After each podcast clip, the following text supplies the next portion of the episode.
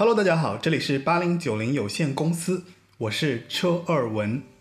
这十几年间，乐坛浮浮沉沉，有人起有人落，但有一支乐队从未失约，也从未间断，即使不创作，也坚持演出。团员们永远都在一起进退，在激越的时间长河里面，他们陪伴了八零后、九零后，拥抱生命的温柔。那他们是谁呢？他们就是人生有限公司 CEO 五月天。所以五月天是今天这期节目的主角，但是他们并没有来到现场，来到现场的是人生有限公司的另外一位小雇员。啊，我是 Chris。Chris 大家已经很熟悉了哈，我之前有好几期节目他都作为嘉宾，那之后他可能会成为常驻嘉宾，但愿吧。我不是陈汉典，有有可能这个也是我最近可能今年录的最后几期节目了吧，一期节目了吧，因为对，因为我有一段长时间的工作，对吧？对对对。那长时间的工作回来之后，不知道这个公司还有八零九零有限公司还有没有倒闭啊？希望它会开的啦，会继续持持续开张啦。就是上一期，哎，上上一期吧，上上一期应该周杰伦那一期应该有提到，就是关于这个节目的走向以及发展问题，对吧？就其实我还是希望能够做的长久一点，甚至比方说在未来可能还会有别的节目的策划，明年上市。不指望上市啦，就是想要做一些有意义的事情，就是在，呃，在漫长的生命里，可能我觉得其实跟五月天的那个思路是一脉相承的吧。就是其实你觉得一件事情，你愿意继续，就你愿意持续做下去，而且这个虽然会费一些你的怎么说生命的一些时间，但是还是愿意去做这件事情。所以我觉得，生命不就是在等待死亡之前想想自己能干嘛吗？啊，好吧，这个节目突然就聊得有点 over，就我们也时间也也前面也说的比较多，那我们先来听一首开场曲吧。哎，对了，我忘了说前面还有一段 OS，我忘了说，就是，呃，我还是补一下吧。嗯嗯嗯。陈升曾经说过，当心里的容器是满的，再加任何一点真挚的感情，很容易就会溢出来。所以我觉得对于这句话来讲，我的理解是，如果五月天用这句话去比喻的话，那么。它便是我们内心容器，随时都会真挚满意的一种存在，好吧？嗯，那今天我们先来听一首开场曲《人生有限公司》，来自于五月天最后一张专辑。啊，不，什么叫最后呀？人还健在呢。五月天最近离我们最近的一张专辑，自传的，呃，算是一波主打吧。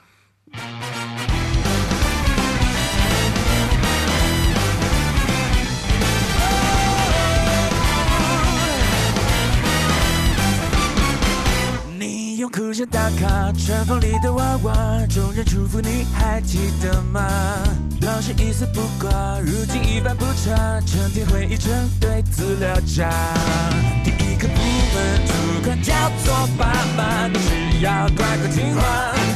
第二个部门专门改造傻瓜，会念书会考试的那种傻瓜。你真正过吗？你曾反抗过吗？人还是用生命？就叫生命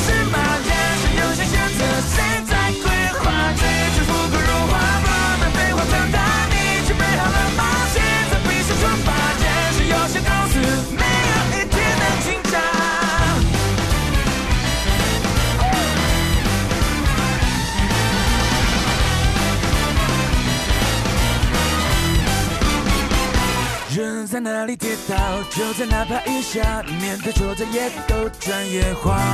让生涯最狡猾，冷漠下这笑话，生存几率追求最大化。第三个部门负责财务计划，要你和现实打架。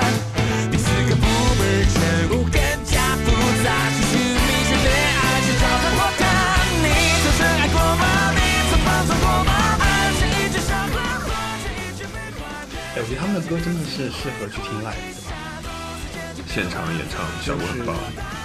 就是这样听的话，就觉得说，哎呀，不够带劲，就还是得去现场。这样听也很带劲的，是吗？对。而现场的话，他们的这个配合这个整个现场那个大屏 LED 的动画的这个氛围，能把这首歌传递的更淋漓尽致吧。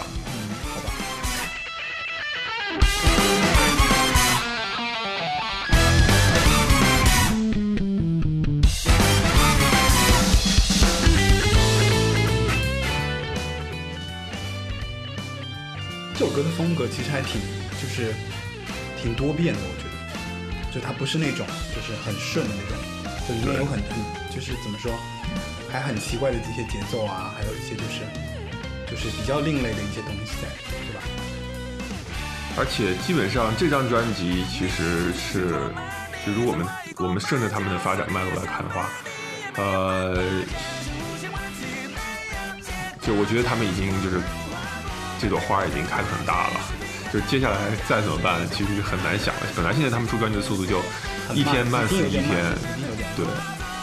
两年之前一年一张，现在两后来两年才出一个，然后然后一直到三年才出一张，现在四年才出一张，接下来这张不知道要等到什么时候了。有些公司没有一天能精彩。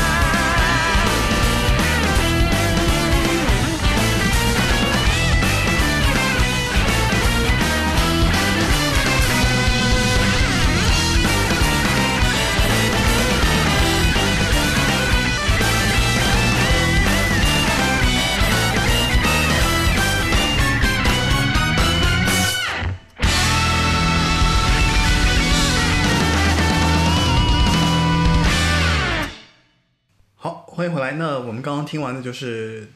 五月天《人生有》呃自传这张专辑里面的人生有限公司。那自传其实是他们离我们最近的一张专辑，应该是在二零一六年，对吧？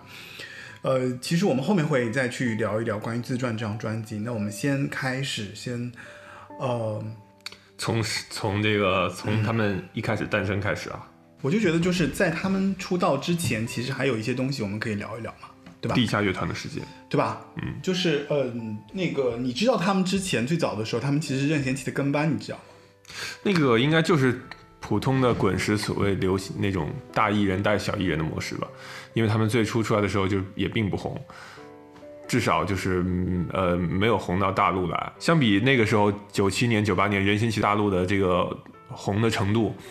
那他们基本上就是 nobody，没人认识啊。对他们当时其实真的就是算是 nobody，就是其实就他们签的这个过程，其实还是有一些经，就是就是怎么说，有一些过程的。比方说他们一开始是去呃 live 的啊，各种团队去演出啊，而且当时一开始只有三个人嘛，对吧？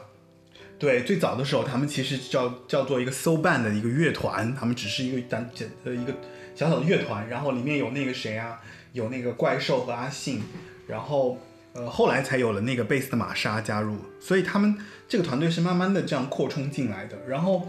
呃，当他们就是在等于是在一个乐团去唱那个，等于我我估计是一些校园演出吧。然后还有就是这些活动，然后让他们能够走到前台来去去演一些他们自己的一些 demo 的一些作品啊。然后后来就就被那个谁被李宗盛听到了，李宗盛听到了完了之后呢，就其实就立马就签了这个乐团，就要做。所以他们的这个呃出道发片的整个的经历，听上去呢就不是特别传奇，就像很多传奇，我觉得、地下的一样。应该是一个很很顺的一个过程，就是等于是玩乐玩乐器，然后大家又很齐心协力，然后又演出又被别人认可，然后唱片公司其实。当时还有一个重要原因，是因为整个九十年代末嘛，就是因为其实唱片业进入了一个小小的一个下下，我觉得是下坡吧，下坡怎么说是一个应该是下坡走的这样的一个过程。那这个过程当中呢，其实，所以他们其实是在一九九九年的时候是正好占据了在乐坛里面，呃，乐团流行乐团的这样的一个位一个一个位置，站站住脚了。我觉得是是有这样的因素在的，就是因为他们不同嘛，就四五个人拼在一起，然后组合了这样的一个这样的一个一个团队吧。因为在很在此之前，其实大部分港台音乐，其实我们听过来都是歌星，都，是都是个人，嗯对吧？就是比方，哪怕就是你比方说最早的双人合唱团，可能也就两个人，一个吉他，一个 solo 什么之类的。所以到他们这一代，就是我觉得是包括像后来的苏打绿啊，我们上一期节目其实讲了苏打绿，就是跟苏打绿和五月天的这种成团的这个过程，其实就正好是我觉得是迎合时代的需求啦，就是那个时候，呃。小朋友慢慢填补乐团的空白，对吧？小朋友慢慢起来了，然后小朋友又有很好的音乐素养，然后他们有乐团的这样的一个，就开始玩音乐了嘛。大家开始有这样的一个过程。其实说到这个乐团的发展，我觉得可能其实内地在呃九十年代初一直到九四年、九五年这一段期间，摇滚发展的黄金期，对吧？是是那个在香港开的那个摇滚新势力的演唱会，对对对对吧？窦唯、张楚，没错，呃，包括黑豹乐队、高旗超载等等，这个摇中国摇滚的黄金时代，然后还有香港当时还有 Beyond，对，但是就是他们都在九四九五年就是迅速的消失了，没落了。正好在那个过程中，他们就已经已经没有那个什么，然后没有接棒的人。对，没有接棒的人，所以就空白了大概四五年的时间。这种大家一起玩乐团的这种音乐形式，在年轻人中间逐渐酝酿积攒，然后一直到世纪末再有一个爆发。对，其实当时除了五月天，还有很多别的乐团。内地还有花儿呢，跟他们对，内地还有花乐队基本上同期，但是花儿乐队后来也 因为一个不靠谱的主唱，也就 但是花儿。跟五月天的发展正好是两条轨道，所以就很是，所以现在五月天就是你你还没还没解散，也算是一个奇迹了。这大张伟自己都这么说。是的，这这我觉得乐团能够走到今天啊，而且一直团结一致到现在为止，就非常难包括你看苏打绿，其实已经现在已基本上已经属于那种就是就属于吴青峰和苏打绿，对吧？对吧就是就像已经伍佰跟 China Blue 一样，China 慢慢 Blue 的、慢慢的就像休团的这种状态了。然后对，然后只有五月天还是每个人成员就是奋发的在就发挥自己的光和热，然后再做这些东西。就他们既可以以阿信为创作核心，然后每个人，但别的几个人又没有消失他们的存在感，这是非常难得的。没错，没错。我觉得在目前的这个角度来讲，我觉得五月天的存在确实是有这样的一个意义在，就是有很大的一个怎么说，就目前流行乐坛的一个，我觉得乐坛标本吧。乐团我觉得他们肯定是因为钱分的比较好，所以呢没有解散吧。所以我觉得作为人生有限公司来讲，他们可能里面有一个，就现在很流行非常好的财务机构，对对对，他们可能是 VIE 结构，你知道吗？这个词太专业了，我听不懂。哦，好不好？我拽了一个，拽了一个，对对，你有拽大词儿了，你牛逼。好吧，那其实前面我们聊一聊关于他们的那个出道啊、开场啊，还有这些，就是他们如何从呃学生时代，然后从出来出道，然后到做乐团什么的。这些他们的早年经历，其实在网上有很多的故事可以查。然后他们自己拍的《成名在望》这个 MV，他们真有钱，现在一个 MV 拍三个版。呃，对，易烊千玺演的那版里边，基本上就比较明确的交代了他们这个出道和这个整个走红发展的这个过程。那有兴趣的朋友呢，可以去看一下。刚刚我们其实说到了一点点，就是他当时刚刚出道的时候，他其实是跟那个谁，就是跟着任贤齐嘛，就跟我们之前很早很早之前说大歌手带小歌手的这个过程是一样的，他们还是在滚石旗下，然后就发配到了在帮任贤齐做一些 live 的一个 band 的一个这样的一个存在，所以任贤齐到处去做演唱会的时候，他们其实就跟着任贤齐去现场做 live，对吧？对，然后这其中其实任贤齐跟他们培养了特别好的友谊记得当时任贤齐和康师傅冰红茶合作了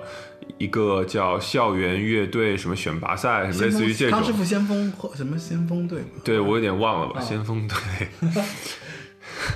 校园先锋，校园什么先锋？反正就是一个校园乐队选拔赛吧，记得就是当时任贤齐肯定是 C 位了，然后他们几个人的小头像就在那个海报的后面。那个时候其实还不知道他们到底是谁，就因为他们那时候第一张专辑都还没有正式出，一直到九九年，嗯这个世纪之交，呃，对吧？二十世纪的这个最尾巴，他们发了第一张创作专辑，然后以正式的这个名分。步入这个主流唱片市场，然后才会被大家这样认识，以及有一些走红的 KTV 的传唱曲目啊等等这些，呃，才让他们正式有了一个正式有了一个开始，而不再是之前的地下乐队，然后发一些独立的单曲，做一些合集啊什么的，没有了，人家现在已经有有专场了，然后以及开第一张发了第一张专辑之后，就开了第一场大型演唱会，啊，我觉得乐团好像都有这个路数，就是比方说，就是一定要开演唱会出，专辑之后立马当年就要开演唱会，对，是的，而且就是，不过确实也是啊，因为我觉得其实我始终觉得，像乐团的歌，其实你要是光听 CD 卡带的话，其实我觉得是它没有办法达到那个状况，因为你必须得有那种现场那个 beats 那个节奏，对，然后你就会感同身受，觉得说哇热血，哇就那种所以现场是检验一个乐队它的试金石。啊，对。其实哎，当时那个谁任贤齐还说过他们一段话，哎，挺有意思的。就任贤齐怎么评价他们？说任贤齐就是在因为一起巡回嘛，任贤齐在演出的过程中，然后就就别人就问他说：“那你对当时的五月天有什么样的印象？”然后任贤齐的任贤齐怎么说？你知道吗？任贤齐说：“他们几个人呐、真的很有意思哎，每次演出挣了钱就存在那里，也不说去吃喝玩乐，也没有房供。我问他们存那么多钱干嘛？他们就说存钱买乐器。所以可见，其实我觉得作为乐团的成员来讲，就是任贤齐其实当时就这句话其实已经表明了，就是说他们五个人其实真的很团结，而且真的在音乐的这个追求之上，他们就好像相当于他们五个人真的就是他们每个人的人生追求就是音乐。就像他们人生无限公司是一个，可以把它理解为现在一个创业的这个环境啊。他们大家合伙一起来创业，那我们都知道很多创业公司走到后来是分崩离析了，吧？对对对对或者要不就变成一言堂，对一个人说算。那其实这五位股东之间还能够一直保持这样的关系平，衡的，对，而且而且稳步的进展，就是发展到现在，基本上基本上没有说，我个人觉得啊从音乐的角度来说，我觉得没有过高的期待，但是他们的东西也不会差。所以其实我各位创业的朋友 也可以从他们身上学到如何呃管理好你的创业团队。但是其实我跟你讲，这个东西其实跟之前，呃，我觉得在那个什么，就是我在评价那个周杰伦那一期的时候，其实我们讲到一点，我觉得，那当然他他们是五个人啦，这周杰伦是一个人啦，周杰伦我们就归结为摩羯座的原因。但其实我就说到底就是，其实你要坚持做一件事情，其实就是要坚定坚持，然后把这件事情真的当成你人生的一个重要的，怎么说？呃，我觉得主旨吧，可能你人生的一个。最大的问题，可能这就是你来到这个世界要解决的问题的时候，你就会把这个事情当成一直一直去做。我觉为什么我们突然聊得这么大？我们不是在说创业的问题吗？这这这这，我觉得创业也是一样的啊，没有是是，没有一个大的定海神针在心里面的人，我觉得是走不了很长的路的。而且你看这几个人的就是星座啊，我们可以看到，就对三个射手座，然后一个狮子座，然后还有一个金牛座，这是比较怪了。这个冠佑是狮子，哦然后剩下的射手，然后那个玛莎是金牛，所以我觉得金牛座在里面应该还是一个还蛮独特的存在吧。蛮独特的。哎，射手其实挺厉害的，对，其实而且他们几个人射手座、狮子座，我在一起都还蛮合的。射手座其实挺不管不顾的啊，就是就是一往直前，不管不顾。但是射手座，我是没想到射手座可以这么坚持。嗯嗯，有可能你说的可能是爱情上不太坚持吧。不，我觉得有可能是因为他们是那种就找到了这个靶心，他们愿意一直往前就是走的那个过程，所以射手座我觉得一旦找到目标是是非常的一个什么的，嗯，好吧，那我们又聊一些七七八八的，就聊一些其其他的，我们还是来就是人物背景嘛？啊、我们还是来在这个过程中，我们来听一首歌吧，就是呃，第一我觉张专辑的歌得我觉得。这样就我们可以从头开始听了，对吧？对啊，我们可以先听一下这个他们没有发在这些专辑里边的一些歌，比如《金色大街》。这什么鬼啊？金色大街是他们还在独立乐团的时候的这个地下乐团的时候的歌，收录在合集里。我都没听过。嗯，这首歌是一首可以看一下最早最早最早期的五月天在以商业面目示人之前他们的一个创作的倾向。其实这首歌非常的丧，嗯，在哪张专辑里面？呃，搜搜不到吧？第一张专辑里面。不是，第一张专辑里面没有，这这更早的。又是的班次飞过，看不出人们是归来或是远走。从白天到晚上，我都是寂寞。我以为我可以找到个我。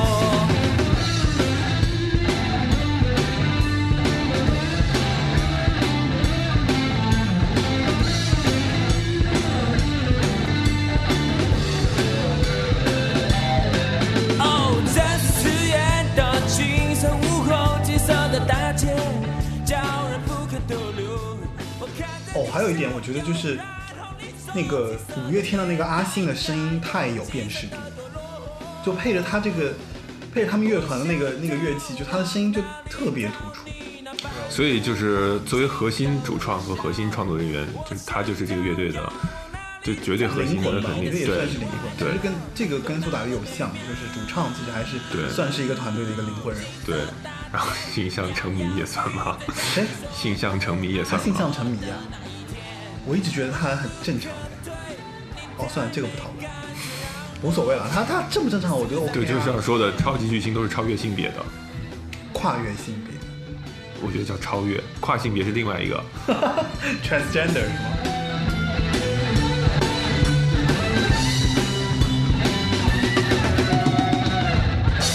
只要人没有出柜，就是我们还是不能断断定他是还是不是啊，我觉得这也不重要，都都二零一八年了，这性别还重要吗？重不重要也是一回事儿啊而。且他们一早早年的时候就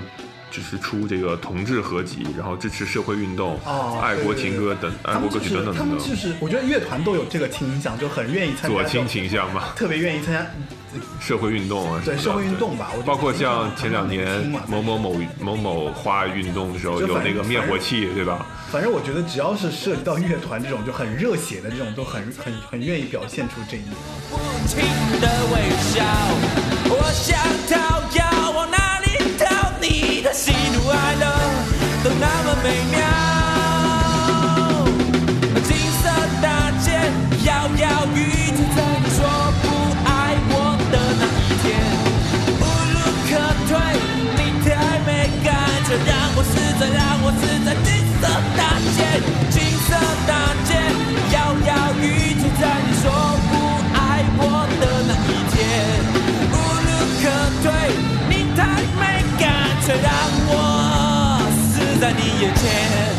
但是能感觉出来，他们有一股能量是酝酿在里边的。有有有，他们然后，但是这张专辑后来可能不知道是什么原因，没有选到他们第一张创作专辑里，反倒把什么拥抱选了进去，然后那个尬车选了进去，然后 I Love You One 这些就都选了进去。他们早年，他们肯定是攒了一堆歌，然后在第一张专辑里边精心挑选了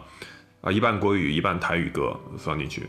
所以其实呃，当时李宗盛让他们发的时候，就是他肯定会料到有哪些歌是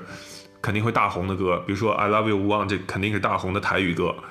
拥抱、尬车这些都《志明与春娇》，这些都是一定会红的这种一些大众情歌，把它选了进去。所以你就已经投入开始要讲第一张专辑了，是吗？然后还有我都还没有蕊那个东西，你就开始已经自己自己进入了。呃，就是我们就在说他们这早年的一些创作嘛，你哎，所以真的他们是你的本命哎，就是这就很熟。好吧，那我就接着知道我在他们身上花了多少钱。接着接着那个 Chris 刚刚说的第一张专辑啊，就是我觉得，呃，你说的那个我倒是我倒是觉得我是很同意，因为他们肯定就是前面已经积攒了很多很多的作品，然后在第一张专辑里面就是就是等着这张专辑能够爆发，对吧？而且唱片公司是就是我觉得就是赌的心态很明显嘛，就是我要签一个乐队，然后这个乐队一定要出来，一定要在第一张的时候就把别人抓住，而且他你看他们他们也很有野心，他们其实是一半台语一半国语。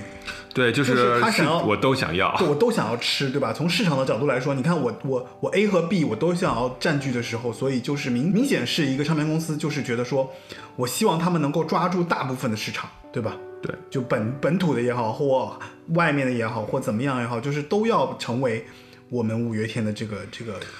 所以他们的这个是呃商业性、商业的属性从一开始就奠定了。因为一开始你你如果是地下乐团，你要走上商业的这个道路，你一定是要经过很多怎么说呢？就像我们今天就说好多地下乐队啊，他们一商业了，很就很就很多粉丝就流失了。但其实其实就看你要怎么运作了，对吧？就比如说我们现在，呃，现在当下最红的是有哪些独立乐队？逃跑计划算现在当吗下？哦，草东东嘛，草东没有啊，派对嘛，草东就是去年二零一七年草东没有派对是最火的，对，但是他还是没有出圈儿。然后去呃一八年其实是有一个早期的乐团，我忘了是哪个乐团，就是他们是当时还是跟哎跟五月天有点类似的，是是一个独立乐团，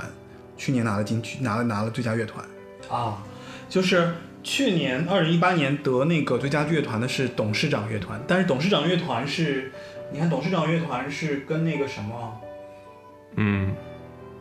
董事长乐团是零六年出来的，其实当时他们跟五月天算是一挂的了，就是就是一起出来的。他是去年，因为他做了一张另类专辑，就是还挺受欢迎，所以去年是呃打败了其他乐团，然后拿到了一个金曲奖。在再前面是那个谁，是那个草东，就是他们可能一直难以到大陆来吧，所以可能说董事长长对其实去年还有、呃不是。哎，是去年吧，还是前年？有一个那个什么乐团挺火的，就是他们当地本地那个茄子蛋，应该也是算算是挺火的。对，但是也难以登陆。啊，好吧，嗯就是茄子蛋，其实前两天还在那个什么呢，还在还在北京做了演出，哎，嗯嗯，还挺有意思的。可能很多年之后，不知道他们会不会像五月天现在这样，就是也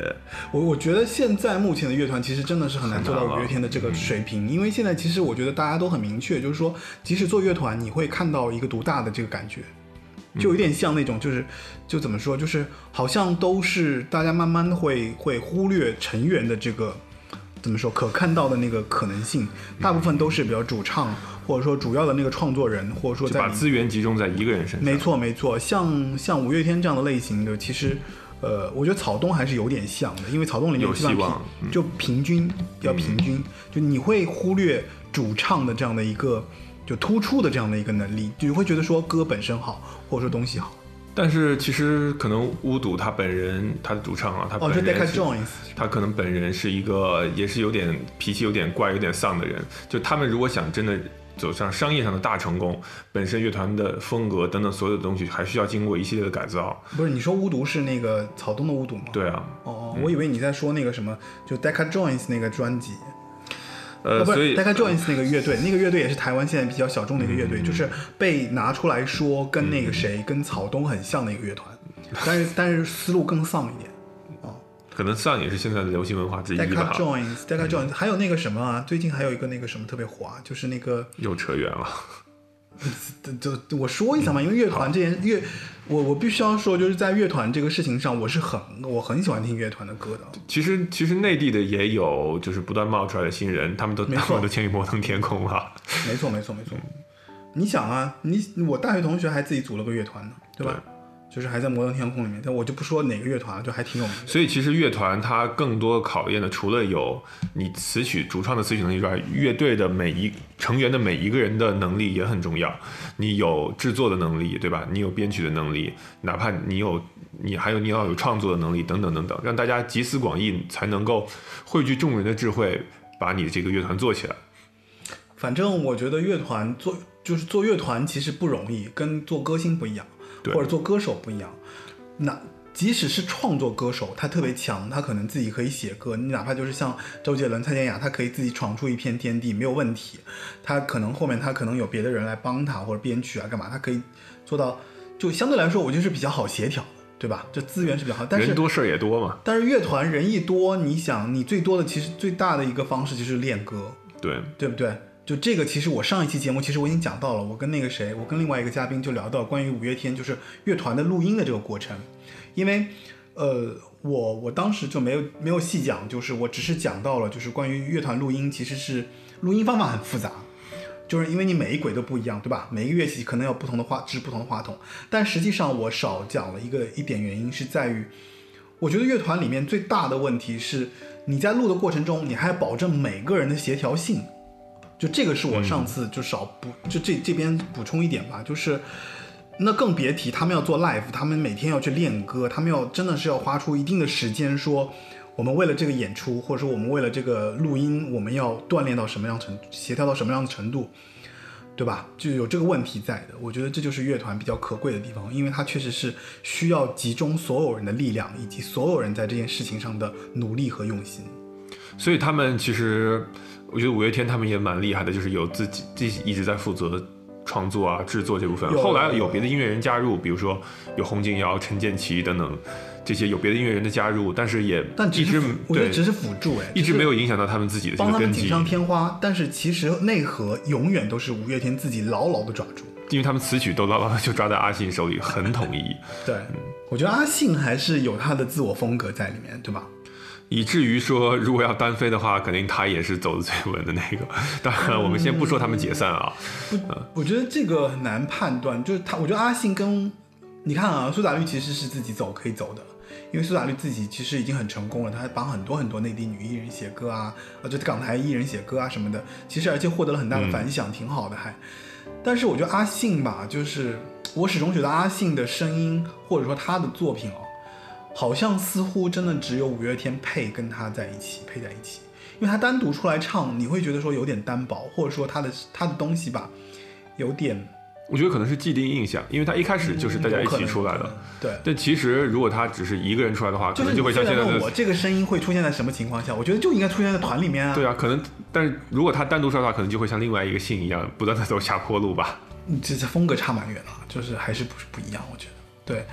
就是我觉得这个阿信啊，就是他跟团员之间的那种紧密，以及跟他们那种，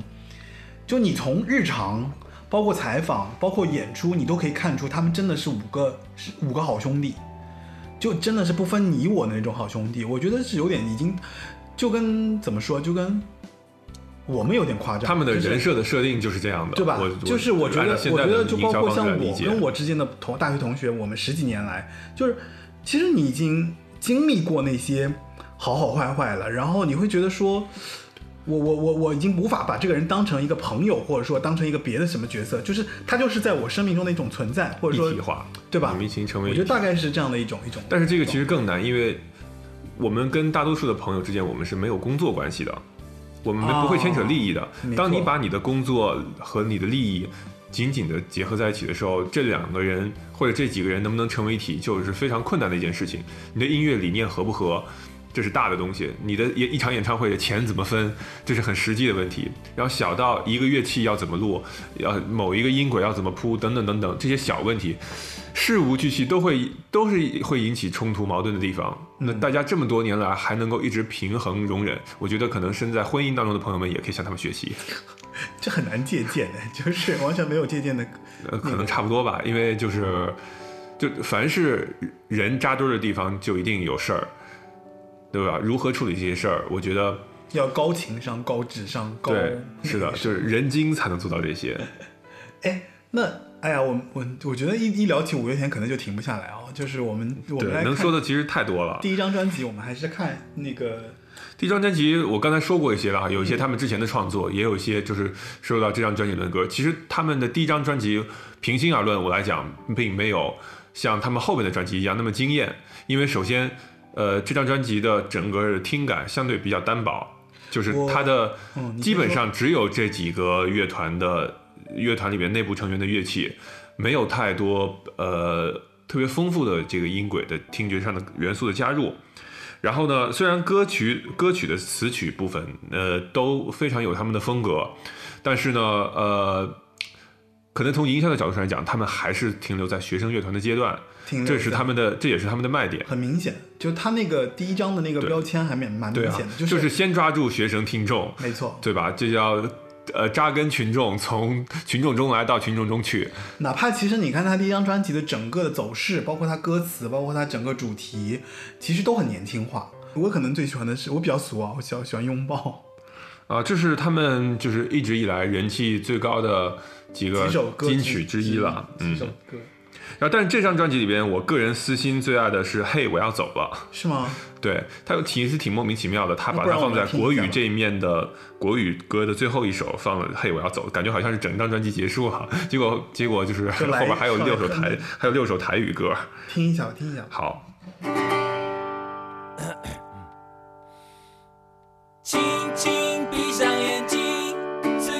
觉得清醒，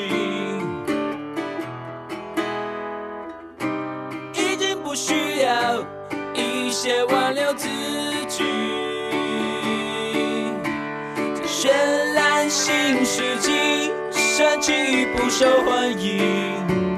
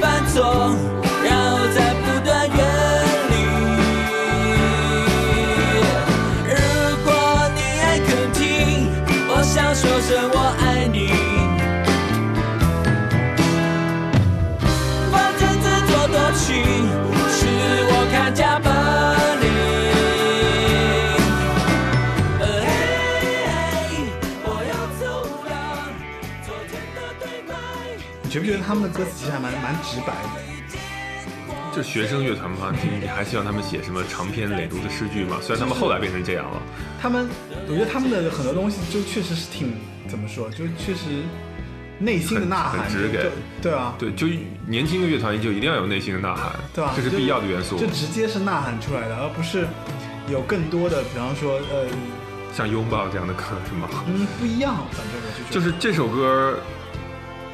他们都说五月天是很励志啊，或者是什么的，嗯其实其实并不是。你去看他的歌词，我没觉得你去对你去感觉他的很多东西。他说一他第一张专辑就说嘿我要走了，就他一开始就是他有点丧的开场的。我我其实是觉得，就是说，我觉得其实励志的部分，我们可以一会儿再去再去深挖一下。我觉得，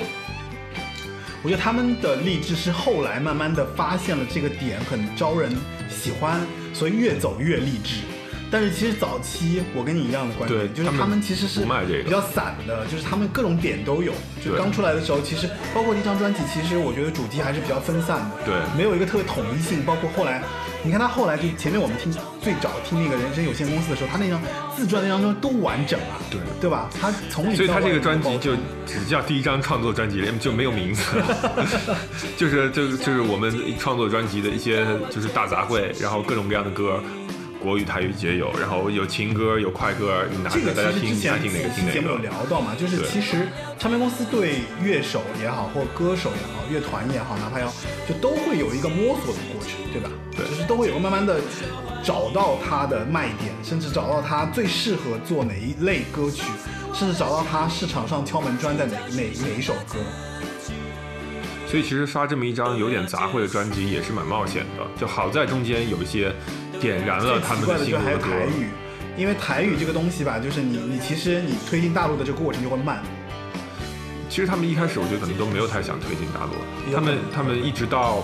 他们来大陆最早演出都是他们在台湾已经取得非常大的商业成功了之后，他们才来的。所以有人说这个就是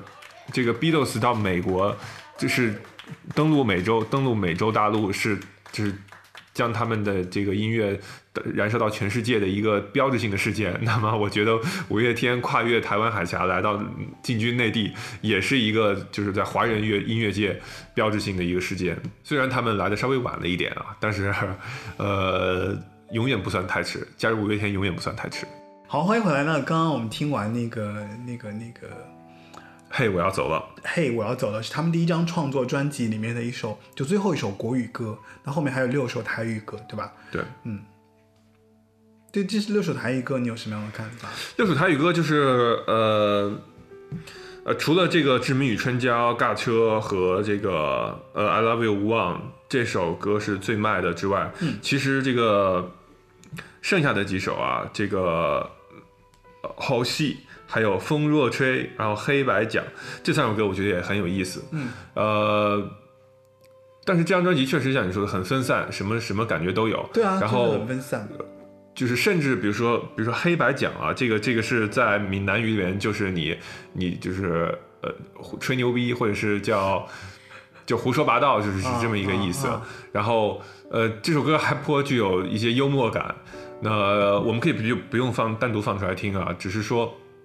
这张专辑就是很快的奠定了他们商业上的成功。就是专辑整体虽然没有特别好，但是里边单独的歌曲能够走红，让他们奠定了都很耐听了。让他们奠定了这个走下去的这个基础，所以第二张专辑你会发现他们的制作的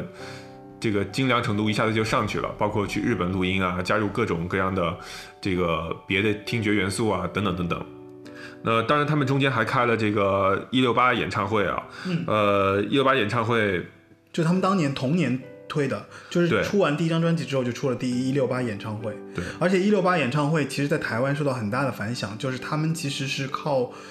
就我还就还是我们之前说的嘛，就乐团一旦做了 live 之后，确实是它的魅力是很容易吸引一些大家去去不断的看演出的。对而且我跟你说，其实，呃，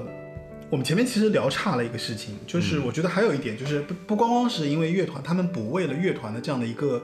角色，还有一个原因是，我觉得在九十年代初，就是正好迈入新世纪的这个过程当中，演出越来越繁荣了。对对吧？就是演出繁荣就意味着什么呢？就是我觉得大家都愿意去现场听这个演出，甚至咱们现在听演唱会，就是去演唱会，其实已经是一个很很普遍的一个过程。但是在那个时候去听一场演唱会，其实还算是一个比较奢侈的一件事情，对吧？就最早的时候，那一般会去听演唱会，什么张国荣啊，什么张学友啊，就是这种超级巨就星，超级巨星，你可能才会去说啊，我们去听一场演唱会，甚至红磡这么有名，其实都是巨星在出演唱会。但到八九十年代末，就是就是刚，就是等于是我们上高中、大学那会儿，就刚开始你，上高中、大学那会儿，对，就是那个时候，其实演出就是慢慢的开始兴起起来，就是我觉得正好也是这波浪潮，让这些乐队能够突然一下子就扎到大家的眼前。包括小型 live house 的各种兴起，对吧？嗯没错，内地内地开始那个猫 life 应该也是哦早了，猫 life 是后面的，就是那无段时间高地吧，那会儿叫对对吧？就嗯是其实有很多很多摇滚乐队能够在内地慢慢的起来，其实我觉得也是靠着包括北上广这些地方的一些 live house，就是慢慢做起来的。像现在其实我们已经很熟了，比方说你你喜欢听一些乐队啊，什么秀动啊，你去买一些演出票，你会觉得。其实好多地方有很多很多的演出，很多很多就是知不知名的乐队也好，知名的乐队也好，都会去这些地方做 live，就大家已经当成一个很普遍的事情去接受。包括什么呃呃女团小剧场也是，哦，你说 A K B 呃不是 S N H 四十八是？包括什么呃一零一或者是那种就是一零女团一没有啊小剧场，，一零一没有啊，就是 B J 哦 S N H 都有了。嗯，那个其实 A K B 过来的嘛。对，就是呃，总之就是大家都要出门，就所谓线下消费，对吧？当你线上消费到达一个饱和度的时候，其实你看啊，我们之前就是我们上上一期讲那个周杰伦，其实我们也讲到一部分，就是说，其实现在小朋友他们听流行歌，他们其实是愿更愿意看演出的。对，包括像他们追日韩呐、有一些 Music Bank 啊，就这些东西，他们去看的时候，需要其实视觉化的其实都是秀嘛，都是秀嘛。所以其实我觉得像五月天、苏打绿，正好迎合了港台起来那些用户接受这件事情的一个最初的，我觉得应该算是最初的红利吧。让我打断插断插话。呃，没有没有所以就是到了呃两千年，他们出了这个《爱情万岁》之后，怎么说？基本上他们的这个路就已经稳了，至少在台湾算是扎下根了我我是。觉得，就是说，其实《爱情万岁》其实他们已经有一点点小小的定位，嗯对他们自己来讲，就是和第一张专辑来讲，《爱情万岁》其实已经是有一个明确的人设在里面了，人设你觉得是？就是刚刚起步的年轻人啊，然后就是感情万岁啊，然后就是爱情第一啊，然后所有的事情都可以为爱情让步啊，然后又是在爱情里面的傻直男啊，就就这种形象很明确的在《爱情万岁》里面已经已经确立了。傻直男这个形象我不是很认同，因为他们从一开始他们的歌曲有一个很重要的特点，就是性别的模糊性。这些歌曲他他不是有一首歌叫《憨人》吗？这是傻傻的人，不是不分男女的。我跟你讲，就是对自我的一个、一个一个一个去一个怎么说？嗯这是一种，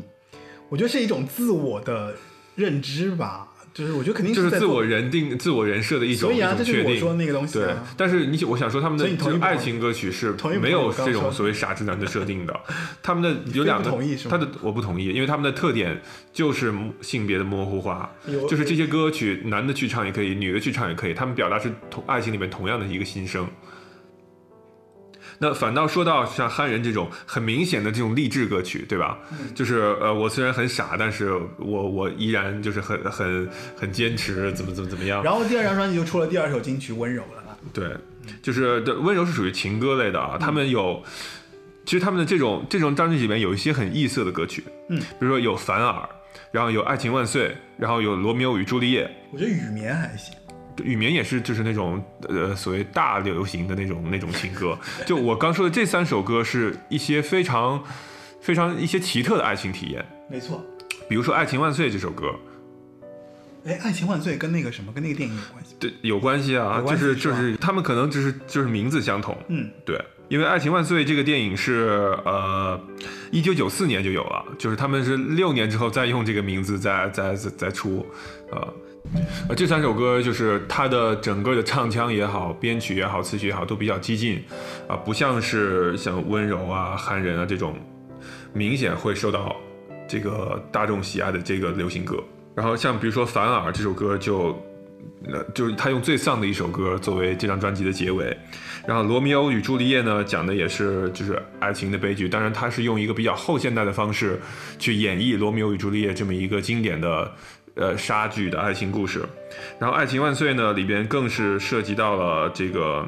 呃，不能说是跨性别主题吧，就是他的，你看到他的一些一些，你看他的歌词啊，就是，呃，穿过你的外衣，然后你的内衣，问你问你，直到天明，不在乎你的姓名，你明天过去是男是女，等等等等。这首歌非常的非常的激进，以至于它的尺度大到当年内地引进的时候把这首歌给删了。所以我早年听这张专辑的时候，我是不知道有这首歌的哈，一直到后来我知道有一个渠道可以买到台版专辑了之后，我才发现哦，还有这么一首歌。就说明他们在做一个商业的、获得大众喜爱、讨好大众的这个专辑的同时，也不忘了在中间加入一些比较激进的内容，或者说是我觉得他们比较锐他们锐他们锐利的那一部分，他并没有要把它删掉。我觉得不算激进嘛，就是其实是，就等于我觉得台湾，因为那个时候的年轻人，可能他们他们的视角可能比内地的年轻人可能会更更开放，更开放一点，所以他们会看到更西方的一些视角，所以他们的这个爱情里面是包含了更多的就是元素的，它不完全说我只有这一种，对不对？它其实是里面涵盖了很多很多，就像你说的，很多可能是元的东西很对很多元的东西，所以爱情这个东西又是一个世界性的一个一个一个主题的一个东西，所以这里面其实我觉得不单单说是，咱们就不说是好像是一个固定的，好像是男跟女或怎么样，其实甚至有可能是一些很多元的东西都会在这里面涵盖进来。所以就是我觉得他们在这个专辑里边，呃，所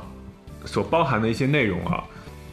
除了让他们能够在这个大众市场站稳脚跟之外，他们也保持自己的特色。算是有思考了，有独立思考的那些东西，就是没有失去这一部分作品里面还是有展现。就是我觉得这个算是创作音乐人的最宝贵的部分。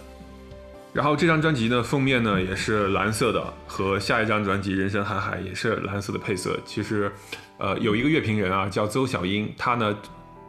这个他特别喜欢五月天是他的最爱，他写了很多关于他们的这些文章，蛮多的他真的写对对对剖析的很详细，有兴趣的朋友可以看一下。甚至还要还通过五月天的剖析别的乐团啊、乐队啊、人物啊什么的，他都是拿五月天，他因为他是一个他是一个对，很很舞迷嘛对他很他自他很专业，自称也是一个乐评。人嘛，嗯，嗯然后他就是把前三张专辑归结为五月天的蓝三时期，蓝三时期怎么？蓝三时期，蓝色的三张嘛。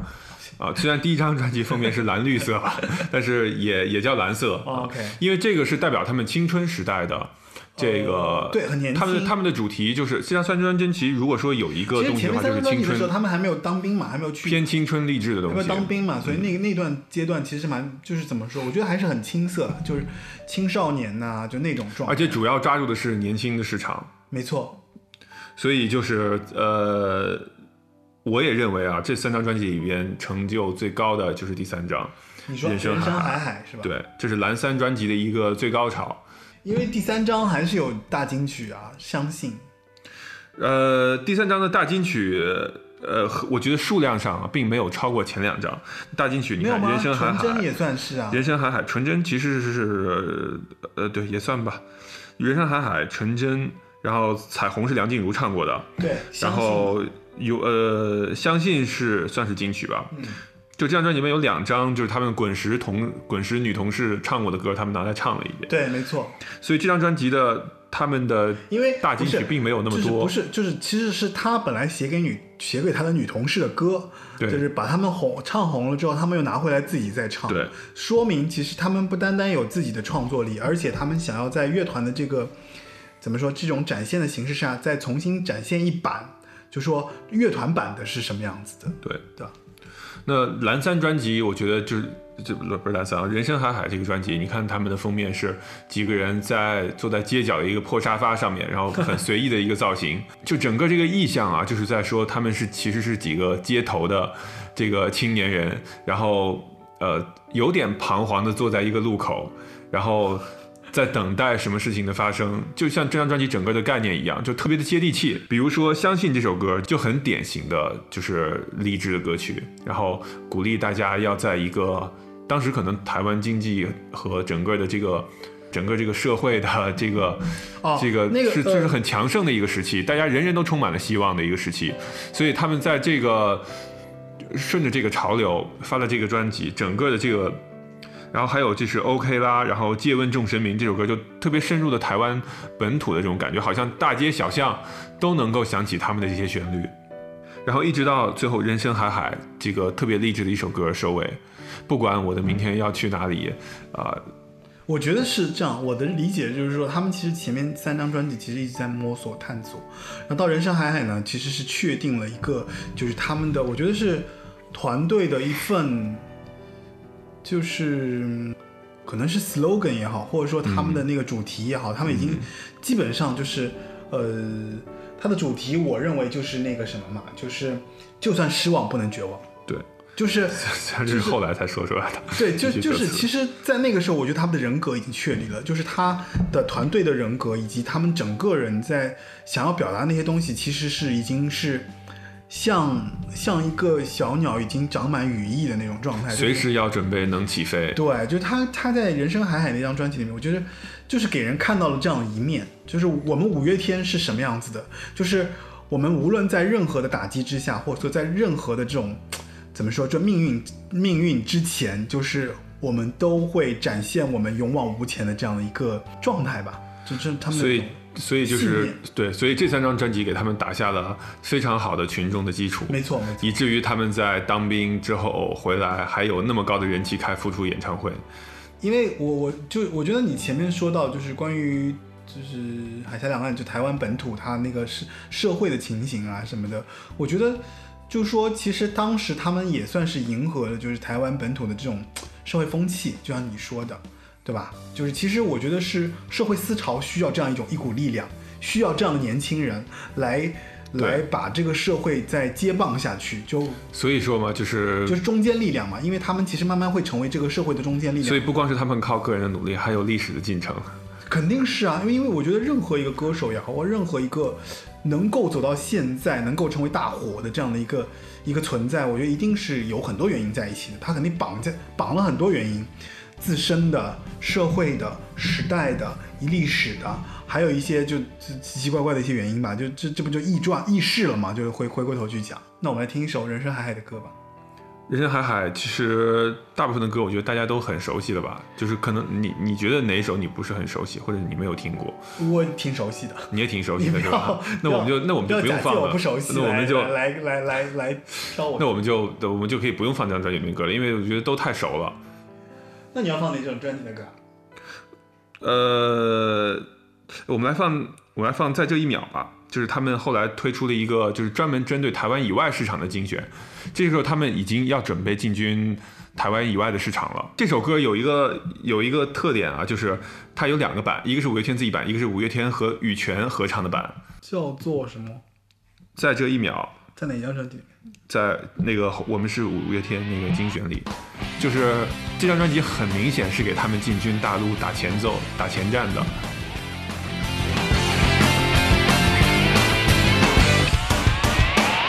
为什么看着我笑，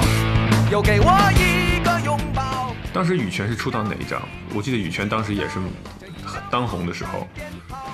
羽泉我们就不讨论。啊，是啊，你看人羽泉现在就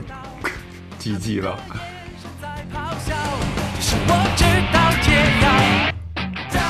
就羽泉当时也是这种阳光青春的这种形象，那跟他们配在一起，我觉得还蛮蛮搭的。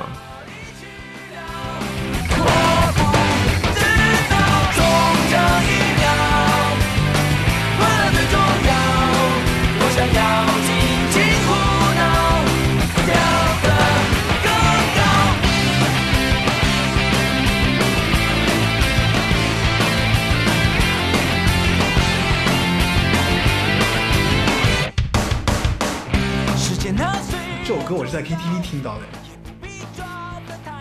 这首歌也是就是简单好唱，然后歌词又很直接直给，然后然后整个也是很阳光向上的。那这两个团合在一起，我觉得我不知道这首歌当年红不红啊？红的。红的对吧？那就大家刚好借助羽泉也认识了五月天这三个字儿，因为他哪一句特别红，在这一秒，快乐的重要，就这这这个特别特别像广告。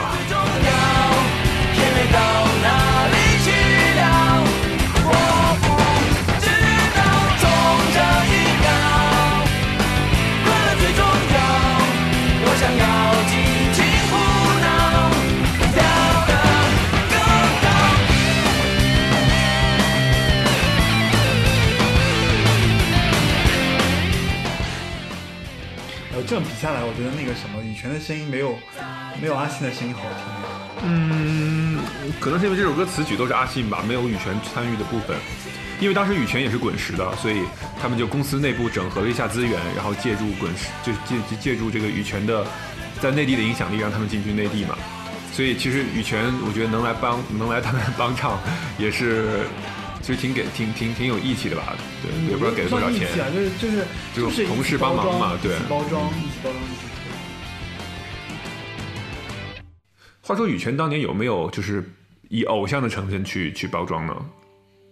不熟哎，就不了解。能可能不是吧，因为他们你看他们的颜值也都没有那么高，跟就但是我觉得内地的乐团包装都有些奇怪，就是他们其实你很难分他到底是偶像还是，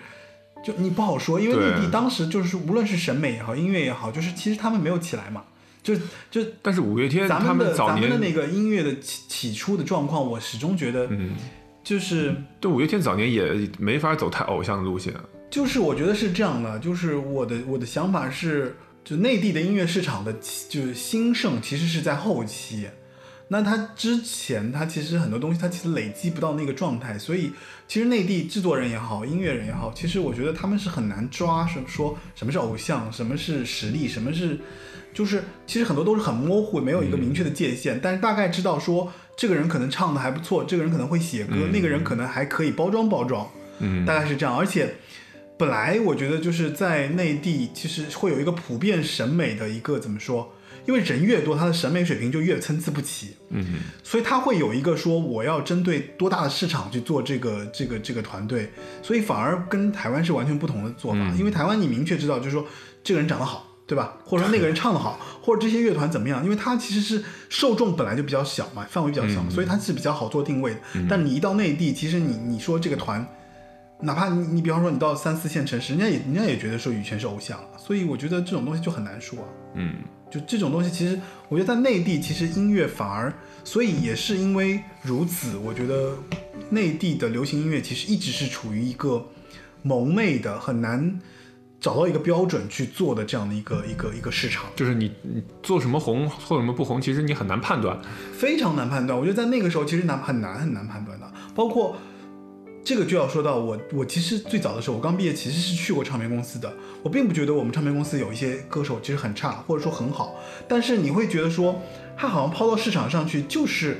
好像差那么一点点东一点一点点思路。但是你后来发现，你说哎火的那些人，其实你也不认为他好像很很值得火，所以就是中间我觉得这个东西其实是因为这个市场本身就是。它其实覆盖了很多很多很多很多的听众，所以反而现在是一个比较好的市场。为什么？因为分现在是分众，就这个其实之你的受众更明确了。对吧？就是这样的话，我觉得在每个领域里面其实都可以做到很高的一个层面。那你觉得五月天这个进军内地的走红是是为什么呢？五月天进军内地，我觉得也是一样啊，跟我们刚刚讨论那个那个，我觉得理由是差不多的，就是其实没有这样的一个乐队，我觉得就是没有这样的填补市场空白。就从台湾过来的这这些歌手里面，其实就没有这样的一个乐队的一个角色。你还有谁可以在那个时候是可以打败他们的吗？没有，内地是有啦，但内地其实跟他们又不是一种做法，嗯，对吧？因为他其实是这个，就是我们待会儿会去讨论了。其实对他们其实有一些，就是我觉得歌迷其实对五月天是有微词的，认为他们是偶像乐队，但其实只就是好像只有阿信一个人比较偶像。在在不是在包装上，我觉得五月天其实大家是就是就内地有很多歌迷，就是摇滚歌迷，其实对五月天是不太认可的。这这个确实是下一个话题。这个确实是嗯下一个话题我们要讨论。但是就是说，在早期的时候，我觉得从港台过来，就是用歌手的方式去包装乐队的这个过程中，我觉得五月天确实是一个比较当时是算是一个。没有第二个人可以走他们的这个路线，哪怕就是你看，连苏打绿他也是零六年才出来的嘛，对，他都已经而且更不要说五月天，他的公司背景那么强大了。对啊，没错对啊，滚石当时是就是最牛逼的了。我认为就是滚石最后的一个救命稻草就是五月天，嗯就是因为他们其实给他们一直续命到二零零几年。没错，我嗯我甚至觉得就是说，其实真的就是因为整个音乐开始下滑的时候，他们如果没有五月天这种可以做 live 的这个团队的话，我觉得他们其实也没有嗯很大的收入收入来源，嗯这是很明确的，因为唱片就是卖不动了，在那个时、嗯那段时间就是卖不动了，那不就是靠演出吗？对吧？所以这个确实是，就是说，又回到我们之前说，就是说，在那个阶段，其实演出越来越火，然后大家开始越来越推他们。对啊。然后同时到人生海海的时候，那么我我们重新回来说啊，我觉得人生海海其实就是算是他们当兵之前的最后一次，怎么说一次一次一次一个一个一个一个乐章的一个高潮的部分。没错没错，是算是开花的结果了。所以，呃，所以再到他们回来一复出，就先开《天空之城》复出演唱会。你看，他们复出不是先出专辑，而是先开演唱会。没错。然后开了演唱会之后，快马加鞭就赶紧又推出了《时光机》。啊，我跟你说，其实吧，我觉得说到五月天，我这个我其实我要补充一下，我觉得对听众来讲，就是说，实际上我开场我特别想放《时光机》，嗯，就这首歌，因为我。说实在话，其实前面三张因为有台语嘛，嗯，而且零星有几首我觉得还不错的歌。其实我对前面三张专辑，其实相对来说，我如果不是现在回过头去听，我会觉得我对我来讲其实是陌生的，嗯，没有那么熟悉。嗯，我真正熟悉五月天是从零三年，就是我大学刚从时光机开始，对，从时光机开始，对，是的，这是一个标志性的事件。我当时就是觉得说时光机真的太好听了，就是时光机那个时候，我突然很多有同学突然就跟我安利过来时光机了。那我们边听边说吧，我觉得可以先说《时光机》这首歌，对吧？因为我我我确实还是很想放。但是《时光机》真的也是这张专辑里面的一首异类的歌曲，边可以边放我们边聊。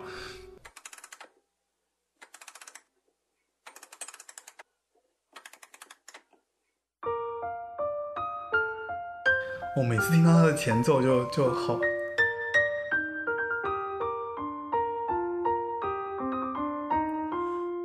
阳光碎裂在熟悉场景，好安静。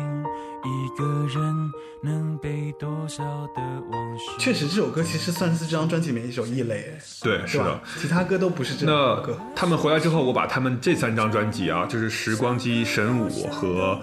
呃《知足》就不说了，对，《知足》就是精选，然后还有《为爱为爱而生》。但是《知足》出了出了出了出了啊，对，就是新歌加精选嘛。还有《为爱而生》，我觉得这三张专辑，我把它归结为他们的五月天的呃异想时期。就是异想，就是五月天的异想，就是他们用时光机，然后去穿越时间，然后神武就是打破人和人神之间的这整个这个界限，然后为爱而生，为爱而生里边它有什么一千个世纪啊，摩托车日记啊等等这种跨越，就包含整个世界各地世界大同的这么一个幻想。这三张专辑是他们的，也就是他们的臆想时期，他们的奇思妙想全部都融合在这三张专辑里。所以为什么说这个《时光机》这首歌是一个异类呢？这首歌是一个就是很简单的钢琴的这个这个一首抒情歌，然后其实也没有没有什么吉他、什么贝斯，就这些元素都没有。我我我我我必须得跟你讲，就是我当时听《时光机》，你知道在什么样的情景下吗？就是因为零三年特别特殊嘛，嗯，非典嘛，嗯。就是其实非典是一个特别神奇的一个事情，就是我在北京刚来北京念书，你说刚念了一年，然后就突然就被被回去隔离，你知道吗？嗯，就我不逃回家了嘛，四月份逃回家，然后我一直在家待了大概有六七个月，八月份回的北京，八月份就是零三年是零三年八月份你回北京，对，然后但是零三年十一月份才发的时光机啊，我说我还没说完呢，不要着急嘛，就是我当时回到北京之后，我花了一个月的时间，因为我就那个时候不是考试没考上嘛。然后就补考，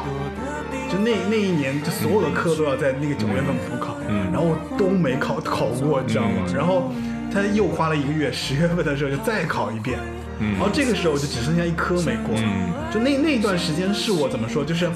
就补考完了之后，突然就十一月份他们出了时光机。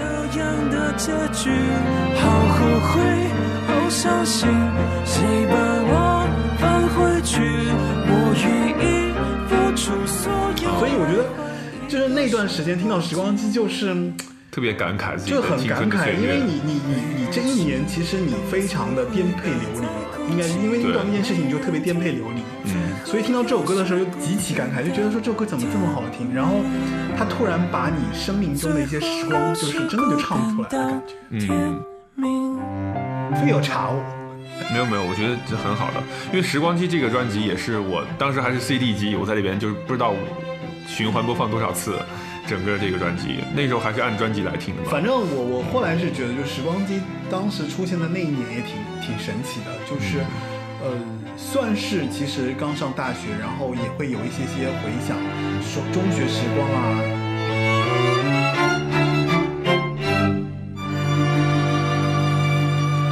然后当时我听《时光机》这个专辑的时候，也是内地删减版，我不知道为什么他们把最后这首歌啊，我们时时刻刻他给删了。哦我觉得可能是因为那句“我划开了动脉”那句歌词儿，他就给删了。他觉得是不是一个对青少年有不好的影响，莫名其妙的就被删歌了。然后后来我就是听到，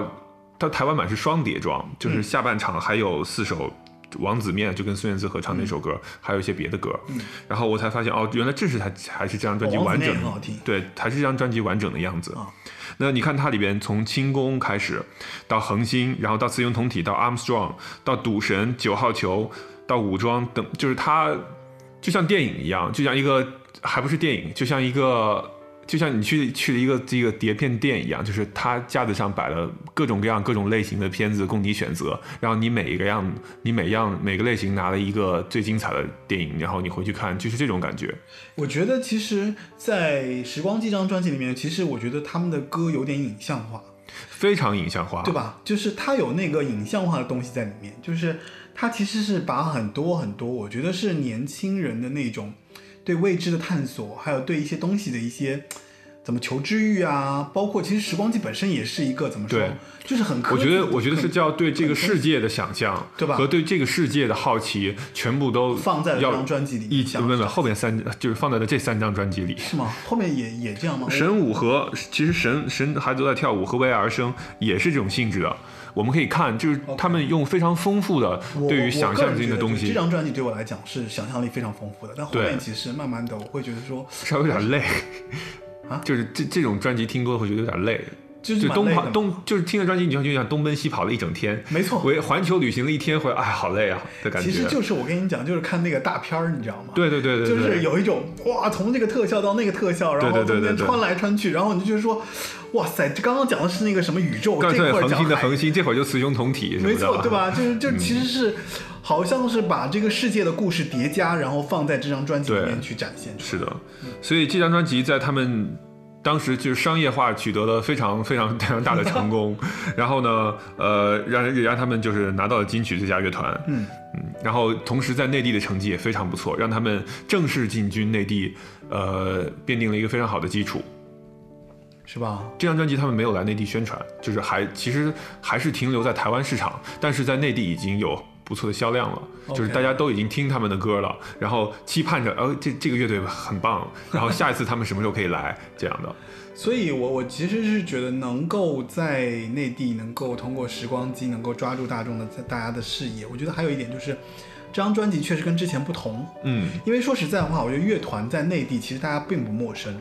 对吧？对就是你你其实我们内地也有很多很多乐团，对，而且很优秀的，而且就这种东西，我觉得加上你你台湾不过就是包装的更好一点，嗯可能会更怎么说时髦一点，或者在那个时候可能年轻人会觉得说，嗯就更偶像化一点。嗯，但是其实从乐团本身音乐的角度来说，我觉得其实内地是对他们的，我觉得前面几张专辑应该对对内地的这个震动不大，嗯，但是到时光机确实给人看到了，就是年轻人的那种那种那种向上的欣欣向荣的这种这种点，在这个专辑里面展现出来。包括其实零三年我们看同期他们就是有一些别的啊港台的歌手来发的一些专辑，比如说当时周杰伦有《八度空间》，就也是那种充满了各种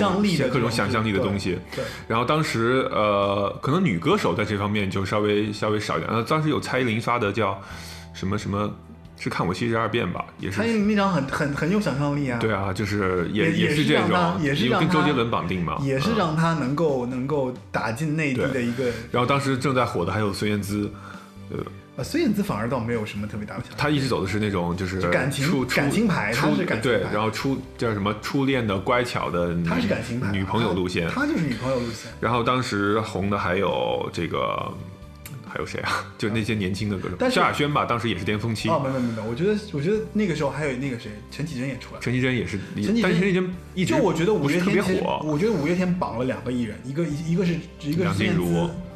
一个是孙燕姿。梁静茹肯定啊，梁静茹跟玛莎啊，对吧？哦，好吧，呃因为绑得很紧的啊我的我的想法是因为他们合唱了《王子面》嘛，对所以包括像第一天也是，就孙燕姿的第一天对对对，也是五月天嘛那会儿也是深度我觉得从。乐坛就乐音乐的角度来说，孙燕姿是跟他们绑的最紧密的。呃，直到后来其实后来还有陈绮贞，就是后来陈绮贞因为就是飞离，但其实梁静茹我觉得榜内是很不亚于孙燕姿，梁静茹，我觉得还是他们的歌都是互相唱的，不是啊？他们彩虹啊，听不到这些歌都是梁静茹的歌啊包括燕尾蝶、阿信自己也唱，对吧？嗯，呃其实就是五月天他们红了之后，他们的创作力输出到别人那儿了。对对对，说到底就是其实是创作力的问题，就是他们在公司内部，然后把这些创作力转移到了这些女歌手的这个作品上。那我问一个八卦小问题：如果说这个孙燕姿和他们团员之中一个人也谈恋爱了，就是你看梁静茹跟玛莎，你觉得他们配不配？可能感觉很配，对吧？嗯但是你觉得孙燕姿跟他们团员里四五个团员里边谁配？冠佑吧，为什么？因为冠佑是狮子座啊，孙燕姿什么星座狮？子座啊，狮子座配狮子座，就我不知道怎么回答这个问题，就是我认为啊，就是其实你刚刚那个问题，我真的是觉得说孙燕姿，我真是找不到谁跟配她，但是我真是，他只能嫁富商，哈哈，不能嫁音乐人。我想不出来，但是但是你如果非要我挑一个，那我就只能挑一个跟她相近的人，嗯，可能性格相近啊，我觉得从狮子座角度，孙燕姿这这我嫁富商吧。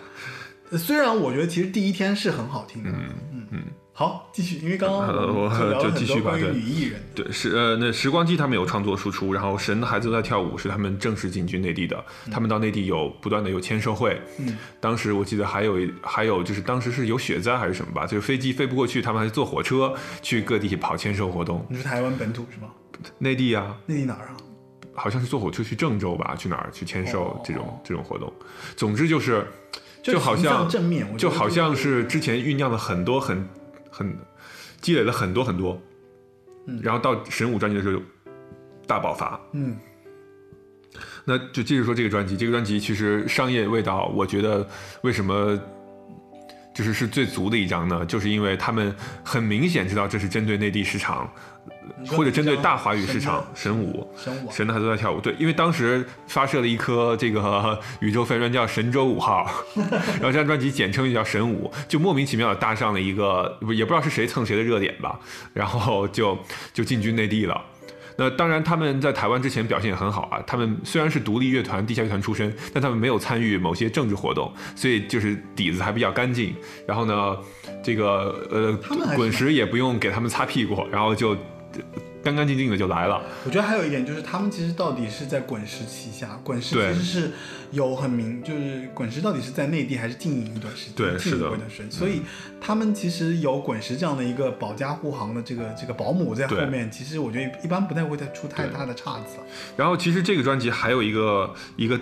一就除了商业性很强啊嗯。的一个、另外一个看点呢，就是这张专辑有很多别的团员的创作也加入了，没错。比如说怪兽在里边就有三首歌的创作，嗯。然后石头和有冠佑也有，然后与此同时你能看得出来怪怪兽的创作力其实也也蛮不错的，而且他的五个人我觉得还是比较平均啦，就你看，包括像那个谁，他们创作力并不平均啊，你说玛莎不行是吗？就玛莎相对来讲，她写曲是写的最少，但是好像也只有她拿了那个拿过金曲最佳作曲。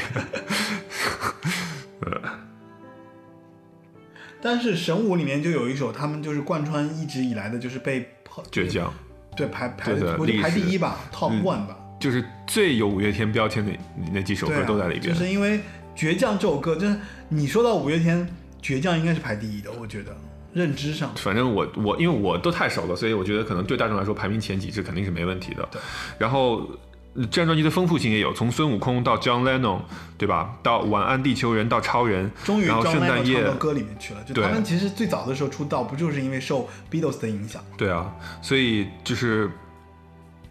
让我们发现这几首歌里边的也是一样，充满了对世界的幻想，然后、呃、像一个特效大片一样，让你什么都看完了，然后最后回到这个《圣诞夜惊魂》，《圣诞夜惊魂》也是一个电影的名字，嗯，所以为什么说这张专辑的这个商业性很强呢？就是就像我们之前说的，专辑的模式出现了。怎么讲？就是我们能够发现，它其实前三张专辑啊，蓝三青上青春的时候，它是没有太固定的模式的。就他们的歌虽然都是那些歌，然后有但是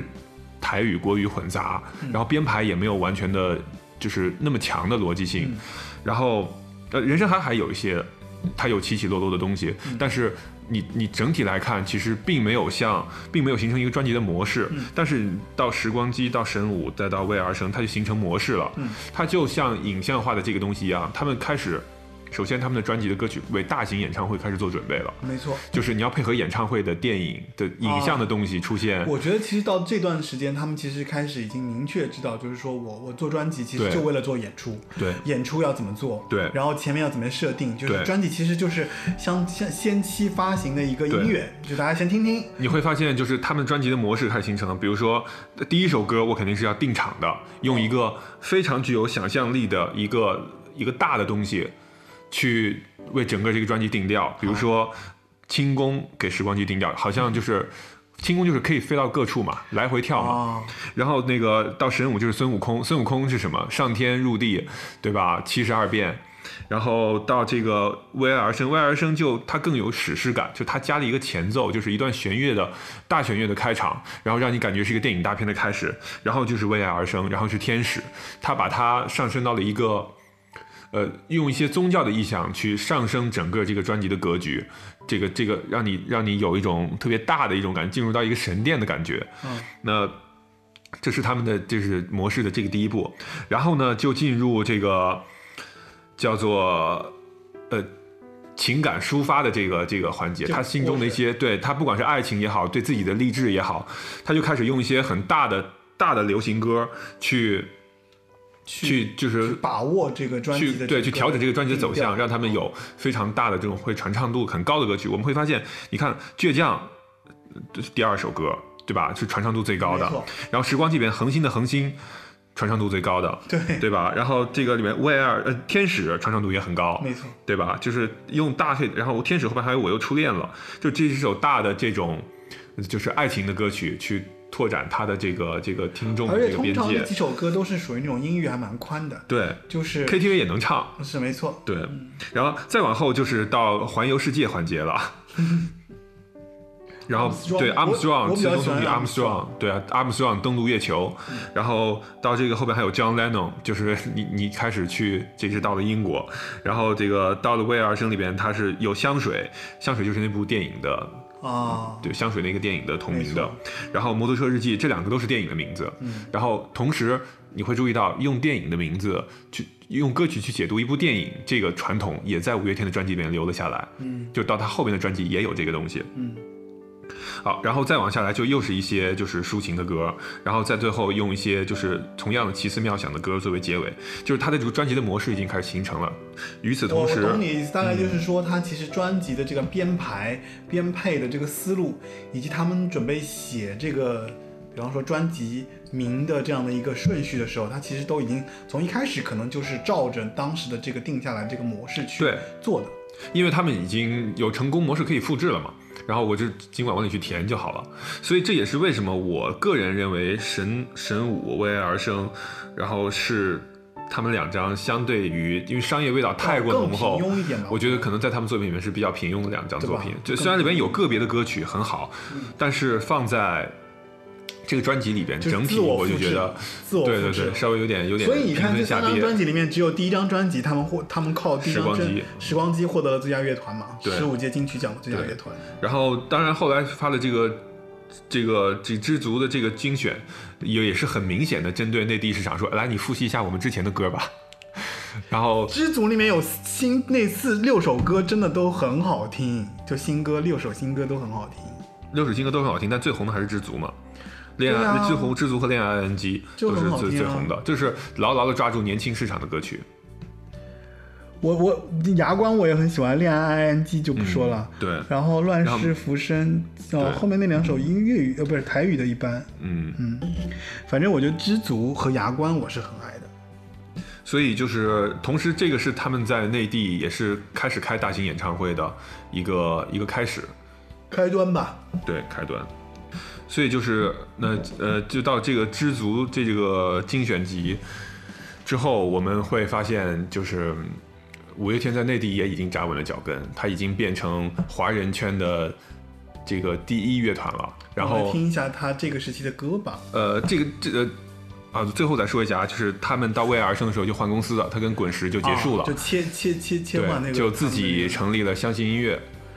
相信同时带走了刘若英、李宗盛、梁静茹，李宗盛也带走了。李宗盛带走了。啊，哦，嗯，那我觉得其实他们其实这些音乐人可能就是滚石釜底抽薪了，就是可能就集结了自己音乐人想要自己做一些东西。对，是的，这个其实也是，你看周杰伦其实他也是自己出来做公司了，就是这些大的艺人他不在，周杰伦一开始就不在，对，就是没有他一开始 BMG 的嘛，嗯对吧不？是，他一开始是伯德曼嘛，呃，BMG 对，但是 BMG 对他没有严格的控制啊，就是最早的时候，其实无非他就是签在那个吴宗宪旗下的呀。所以其实到最后，我觉得就是这些大的艺人出来自己单做，就变成个体户了之后，这也是当时的一个潮流。算是吧，嗯其实这都到几几年了，就是快零六零七年嘛，对啊，对吧？嗯，算是一个结束了。就是，呃，我觉得这张专这三张专辑相当于是他们怎么说啊，就是当兵回来之后的一个、嗯，一个怎么一个就是老老实实做商业，我要商业上先赢得没错。然后两岸三地，然后就是对非常繁荣和包括他为什么要用这些世界性的元素来做呢？因为这个不会引起太大的这个。就是怎么说，地域上的反弹，就是啊我说的是南美的事儿，然后所以其实内地和台湾和香港你们都没有什么好争的，因为我说的是那边的事儿，对吧？我说 John Lennon 这也是，就是这是这是所有人的事儿，所以不会引起什么样的争议，就是商业上既保证了安全，又保证了他能卖钱。好吧，那我们来听一首歌。那我们来放一首关于他们当时就是受呃披头士的影响，然后后来终于在这张专辑里面唱了 John Lennon 这样的一首歌。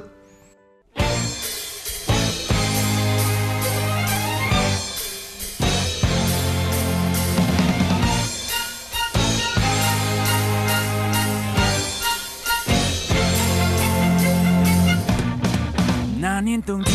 子弹它给了你自由，没了躯壳，就活在人们心中看着。今天你会笑还是会摇头？整个世界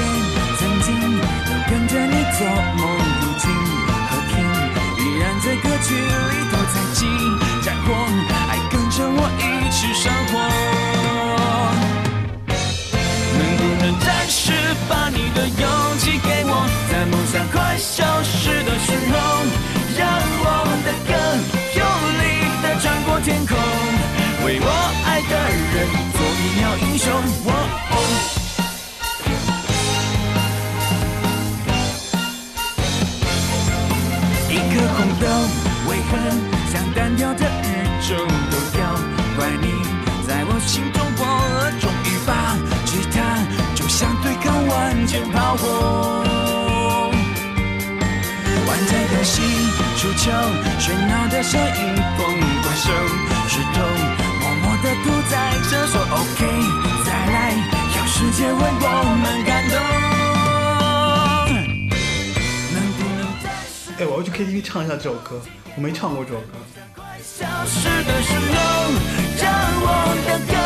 用力的穿过天空，为爱我的人做哦，他还把所有的人名写到这个歌里面去。就是说，就是这是一首很很典型的致致敬的歌曲。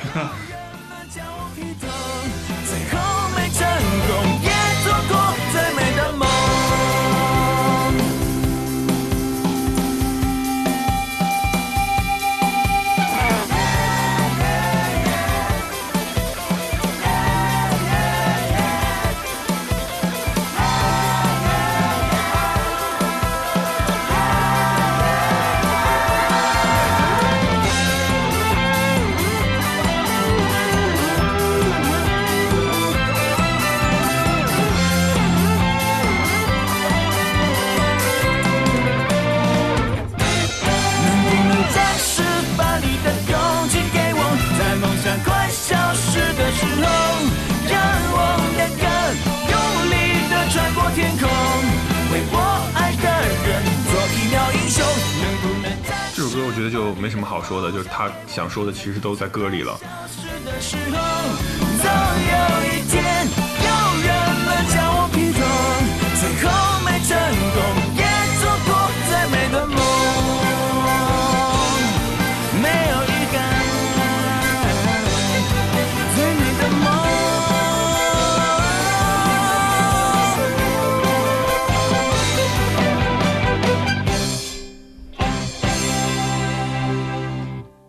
欢迎回来。那刚刚我们听到的就是呃那个五月天致敬约翰连侬，约翰呃 Beatles Beatles 的约翰连侬，约翰列侬。然后呢，那个实际上我觉得五月天其实可以讨论东西比较多。嗯，那我们这一期其实前面七七七八八讲了一些关于专辑呀、关于我们一开始对他们的理解啊，包括整个时代的就是需求，包括他们那个转变，他们为什么会走到这样的一条路上。从他们的青春三部曲到他们的异想三部曲，，这是我们五月天节目的上期节目啊。然后我们下期还会有一期节目，就是关于他们后面就是叫了相信音乐叫我觉得，叫人生三部曲吧。对，反正到了相信音乐，他们其实还会有一些自己的专辑啊。还有就是，我觉得可能终极的讨论就是关于。呃，网上因为有那个什么关于他们到底是不是摇滚乐团啊，还有这些东西啊，其实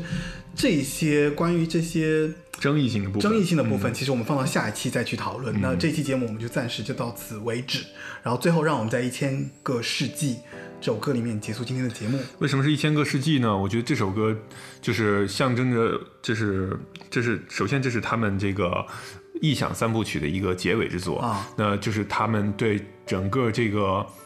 世界的一个思考。整个他跳出这个人类的这个视角，对于世界的这个思考。那呃，结束了这幻想三部曲之后呢，他们接下来就转型了。那因为他们已经不再是二十多岁的小伙子了，他没有办法再唱这个就是他们虽然歌还是深入了年轻人的市场，但是他们对于八零后的这些已经相对比较成熟的群体来说，如果他们再这样唱下去的话，他们就没有伴随歌迷一起成长了。那当时其实他们出这张专辑的时候，对于我来说，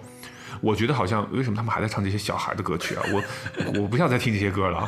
所以我对他们的这个整个的这个这个乐队的这个这个。如果说是恋情的话，哈，就是已经也是到了一个低谷期。就是如果你还七年之痒，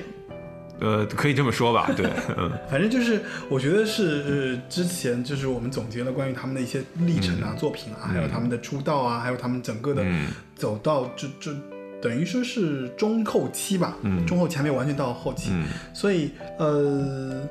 等下期我们继续再聊。嗯然后那个这个节目已经上架网易云音乐 Podcast 以及喜马拉雅的这三个平台，在这三个平台上搜索八零九零有限公司就可以搜索到我的节目。啊，非常感谢大家能够持续收听八零九零有限公司。最后，让我们在《一千个世纪》这首歌当中结束今天的节目。感谢你的收听，再见。再见。